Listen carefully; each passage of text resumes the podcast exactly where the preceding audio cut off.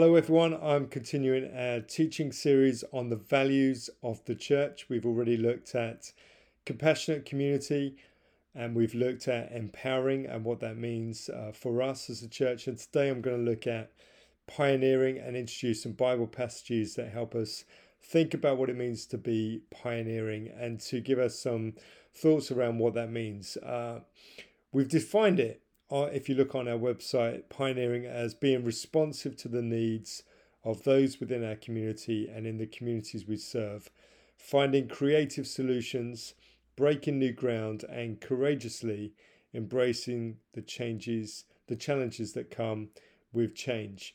And that creative solutions uh, phrase we've had around for the church for a long time. We've got our declarations that we created that we pray into, and the thing around creative solutions has been on there.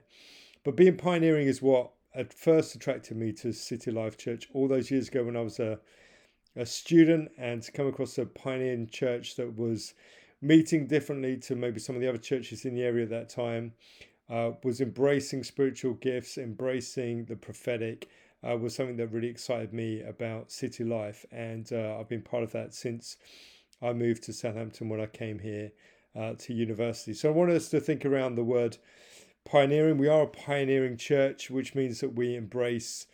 Uh, one of our distinctives is that we embrace adventure. It's written on the Pioneer website that we, as pioneers, want to continue to innovate, to take risks, to try new things, to be spirit led people, and to have fun as we serve God's purposes. So there's some great things about pioneering. There's also some unsettling things around it. A few years ago, many of us read the book Dirty Glory by Pete Greig, where he talked about the nature of pioneering. Uh, that it was often easier to to settle, and there were places where it was easy to settle, but to keep pioneering, to keep heading uh, from the east coast of America through to the west coast of America, and to keep that pioneering spirit going was was tough because it meant always finding a new camp, always moving on, moving forwards, and going forwards. And the purpose of this teaching is to think about why we do pioneer why we do carry on going forwards. And it goes back to that initial statement: is it, it's about people. It's about people that God loves, God cares for, communities that He's connected with us, uh, and that we want to pioneer for their sake, for people that we know, people that are around us, in our neighbourhoods, in our workplaces, uh, in new communities that God's opening up to us. That we we want to be people that pioneer and and follow His example. So. Uh, the etymology of the word pioneer I don't know if you've come across this before, but it goes back to the, the original Middle French word, which is pionnier. My French is very good. Or originally a foot soldier or a soldier that's involved in digging trenches. So they were the pawns in the army, and literally that's where the word pawn in chess comes from, is this French word pionnier. And uh, they would be people that were marching ahead of the troop. They would be getting the trenches ready uh, for the for the other soldiers to be coming forward. So there was a sense in which uh, they were innovators or trailblazers. If you play chess, you know that the first piece always to be moved on a board is a pawn from both sides, the white pawn, then the black pawn. They're the, they're the pawns to get moved first. But they're also the, in the trenches, they're, they're right there in the thick of things, uh, doing stuff. And so that original sense of the word about being in a battle and about being uh, in the forefront, being, being in the trenches, as they say, is literally what it's about. And there's obviously some discomfort that comes from being A in a battle and B in a trench, uh, and probably C then being in the front line that you're you're the you're the first to meet the enemy. Uh, but that is the root word of that that that sense of being a pioneer, is that you are in the trenches. And I think for many of us, whether it's in the workplace or in the neighborhoods we are, sometimes that's where we can feel we are in the trenches and part of the spirit and the culture of our church is that we too want to be in the trenches. We don't want to be withdrawn uh, away into to a building or an ivory tower somewhere where we're looking and praying from a distance, but we are in the trenches. We're in the thick of things with people uh, in in in hospitals and schools and businesses. Uh, and colleges and, and and other places, shop shop shop fronts where we're we're with people and we understand what it's like to be living in this world and the challenges it is. And so we're there in the trenches with them. Uh, and then, secondly, picking up on this word pioneer, It can be translated, one of the famous verses in the Bible on this, Hebrews 12, verses 1 to 3, uh, where it talks about the great cloud of witnesses. It says um, that we look to Jesus, the founder and perfecter of our faith, who for the joy that was set before him endured the cross, despising the shame, and sealed at the right hand of the throne of God. Consider him who endured from sinners such hostility against himself, so that you may not grow weary or light-hearted. So again, this sense of, of persevering in the race, of keeping going when things are tough and difficult in the trenches. But that phrase, founder and perfecter of our faith, can be translated as the pioneer and perfecter of our faith. That is Jesus who pioneered that faith. Is it can be translated the word in Greek as either the prince, the captain, or the pioneer. He's the first point, the first cause of our faith, and he blazed the trail of faith, uh, showing what it means for us to trust God uh, with our whole lives. So the author also calls the author of Hebrews also calls him the perfecter of faith, um, that he's the finisher and completer. So not only did he start it, but he finished it as well through his death and resurrection, uh, and that completed the mission of God. And this idea of being the pioneer or the source, when you think about it in terms of a river as well, like the end of a river is quite glorious. You know, it's all pouring uh, at, at high speed and high volume. But the source of a river is often a little bit of mud somewhere, isn't it? I don't know if you've seen those programs. I think it was a, a very old Top Gear thing where they tried to find the source of, a, of the Nile, and it is just a little muddy pool. I remember when Richard Pitt found the source of the little spring that was coming up in in Aldermore Farm. Before that, it was literally just a bit of a muddy ditch. And there's something about being a pioneer that is is muddy and uncomfortable, and in the trenches is is part of what what the calling is. It's not uh, clean, glamorous, or comfortable. It's uncomfortable, and that goes back to the way we've def- defined uh, pioneering that we are embracing the challenges that come with change. That it's not necessarily uh, simple and easy to do do those things. So that's our example. Jesus as the pioneer of our faith.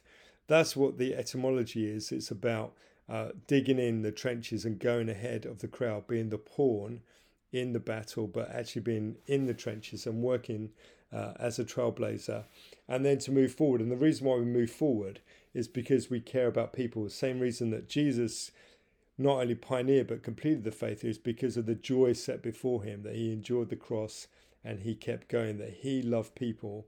And that was what his joy was the people uh, that he won through uh, the price that he paid on the cross.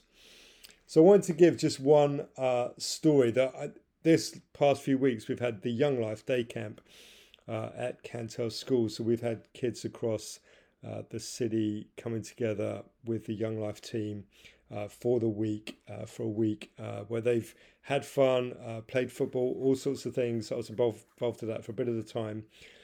But they also looked at Bible stories each day. And one of the Bible stories they looked at was a familiar one, and it's often used with the Young Life crowd.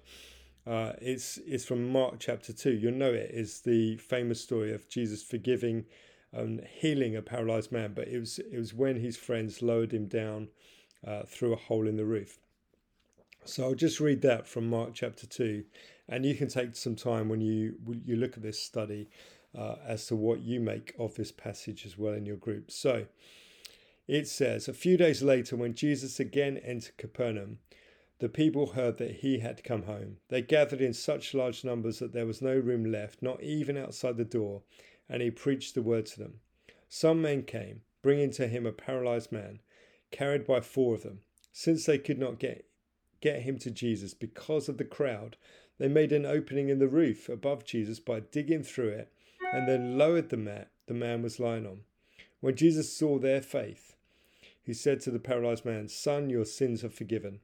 Now, some teachers of the law were sitting there, thinking to themselves, Why does this fellow talk like this? He is blaspheming.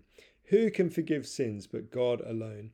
Immediately, Jesus knew in his spirit that this was what they were thinking in their hearts and said to them, Why are you thinking these things? Which is easier to say to the paralyzed man, Your sins are forgiven, or to say, Get up and take up your mat and walk? But I want you to know that the Son of Man has authority on earth to forgive sins. So he said to the man, I tell you, get up, take up your mat, and go home.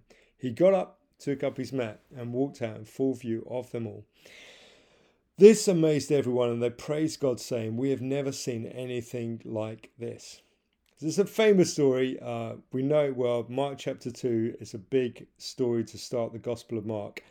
And uh, I've, I've actually, I was fortunate enough to go to Capernaum. And if you go there, just as you go inside the gates to this town in Israel, on the right, there's a, there's a building which is set up as this house uh, where this miracle took place. And you can actually climb up on the roof and uh, on the roof it's made of glass now so you can look down on the scene on this scene that's set out in mark chapter 2 so you can uh, literally stand in this story and imagine what it would have been like. And uh, that's what we were asking the kids at young life to do. And one of the questions that we asked uh, kids afterwards was what strikes you from this story? And uh, one of the young kids who's only about 12 years old said i like the fact that this man's friends saw the obstacles, but it didn't stop them from keep getting to Jesus, from keep from trying to get to Jesus, that they made a way where there was no way. This is literally what this this 12 year old said. And that's the point of the story, isn't it? That the four men who were carrying him and their other friends who were around, by the sounds of it, that they, they wanted to bring their friend to Jesus because they heard that he was there to to heal people. And uh, I learned when I was in Capernaum there was 21 recorded miracles in that town. So they knew that Jesus could heal people. So they come to the house, but they can't get anywhere near it because Jesus is popular. Uh, it's busy. The house is crowded. And uh, if verse 3 or 4 had said, they saw how busy it was, so they thought they'd come back another day and go home and have a cup of tea and, and see how it was afterwards. You can understand because it was frustrating for them that there was this obstacle in the way. But they weren't to be stopped, these men. They decided that some way or another, the four of them would get, get him to Jesus. And so you can imagine the, you've heard this story before, the, the intensity of it, of them climbing up on the roof, and it would have been a flat roof that was there, and they dug their way through.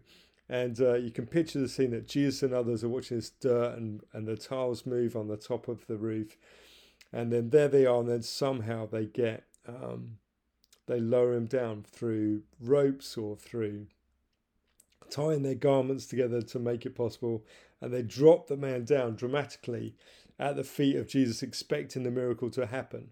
And uh, we won't dwell on the, the topic, but with the, the kids at Young Life, we'll talk about the fact that the sins being forgiven was the most important thing for the person but also that his legs would again work. And uh, it it gave verification to the fact that Jesus was God, that he is the Son of God and able to a forgive sins, but also uh, to heal the man whose legs didn't work. But here's the thing around pioneering: they're stood outside, they've hit this obstacle, they're frustrated.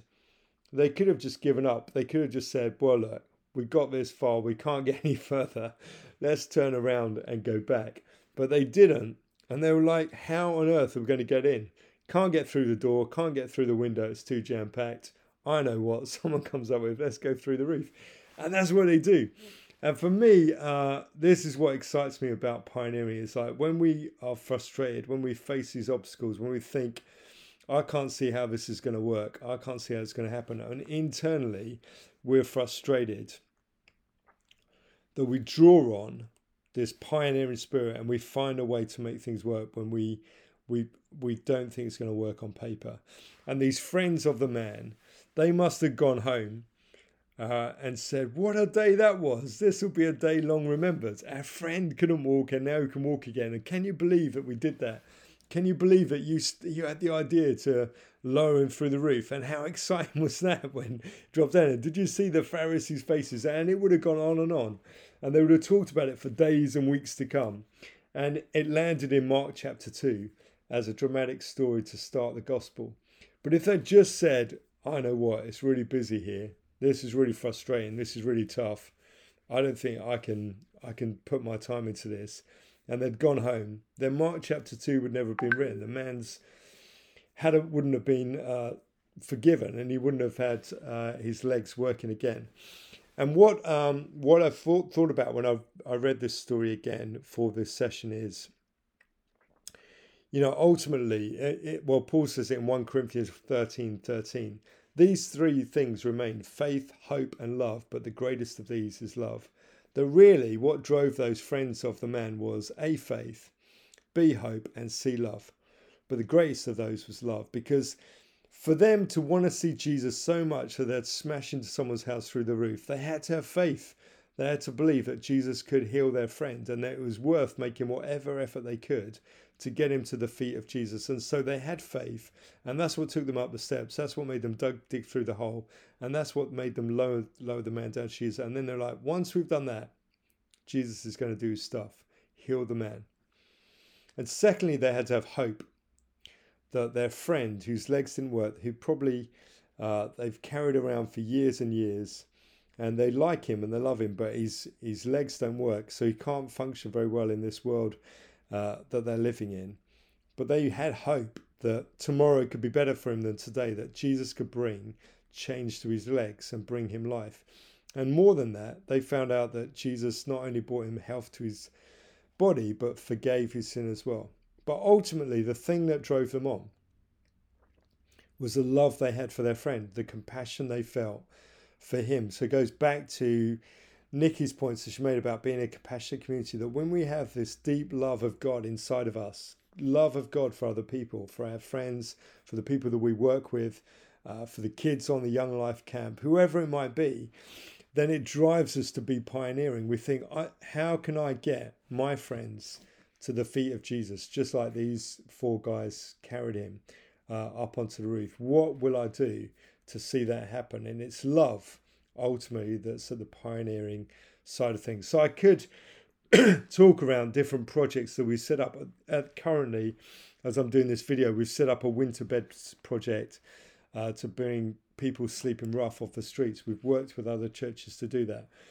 But at the time of, of starting to organise it, we had virtually no volunteers uh, organised. We've got two weeks to piece it together.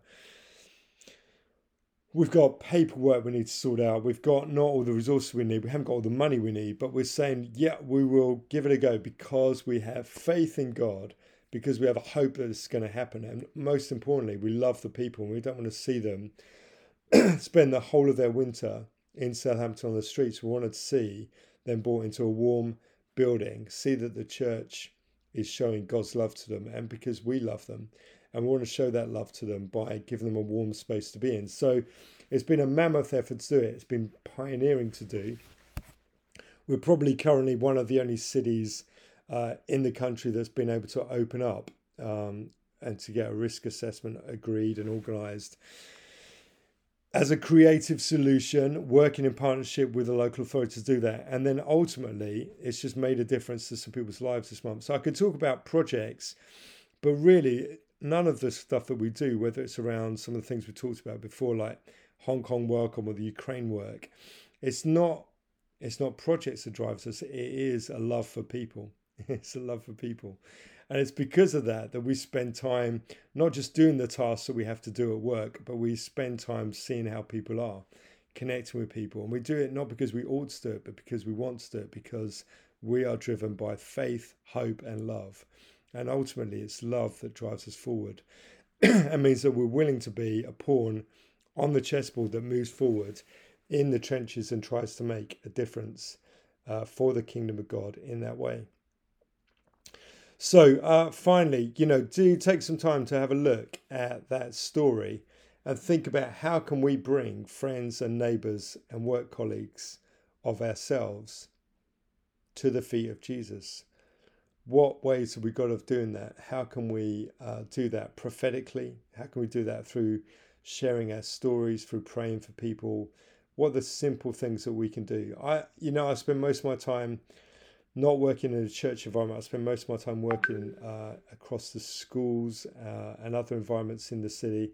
And all the time I'm just chatting and listening to people and then trying to create little spaces for people to to find space to speak, uh, to share where they're at, to hear from their stories, trying to use the time that we have in our new rhythm to eat with people, invite them people over for dinner or to go out um, to do stuff socially with them. So I'm trying to find time where we can take to have deeper conversations you'd have in school about the things that matter to them, things that matter to me, and uh, ultimately just seeing um, seeing them brought to the feet of Jesus in some way by by knowing that they're loved and cared for uh, by God, and that could be simple as uh, knowing that I'm praying for them and caring for them. Um, so that is it for me. I think that defines me why we're pioneering, uh, why we're part of the Pioneer Network of churches. We're proud to be part of that network. Why we're trying to do things differently as a church because we do have faith in God in what He said to us. We hope uh, that this will bring growth. We hope that this will bring life uh, to our city. That we want to be city life wants to bring life to the city, but ultimately it's about love. That we want to find new communities uh, new neighborhoods, new people, uh, where we can break new ground and we can meet the needs of those communities that we serve, find creative solutions, but also show the love of God to them. So I'll, I'll finish there and just say uh, a short prayer. Um, Dirty Glory finished, um, one of the chapters was titled Go Where Your Best, best Prayers Take You. Um, and it was a reminder for us that if we want to see ourselves inside that house in Capernaum or into a new area, then we, we pray. We pray for openings. And this was the prayer that was um, cited in Dirty Glory just to finish. Go where your best prayers take you. Unclench the fists of your spirit and take it easy. Breathe deep of the glad air and live one day at a time. Know that you are precious. Know that you can trust God. Thanks so much, everyone. Bless you. Bye bye.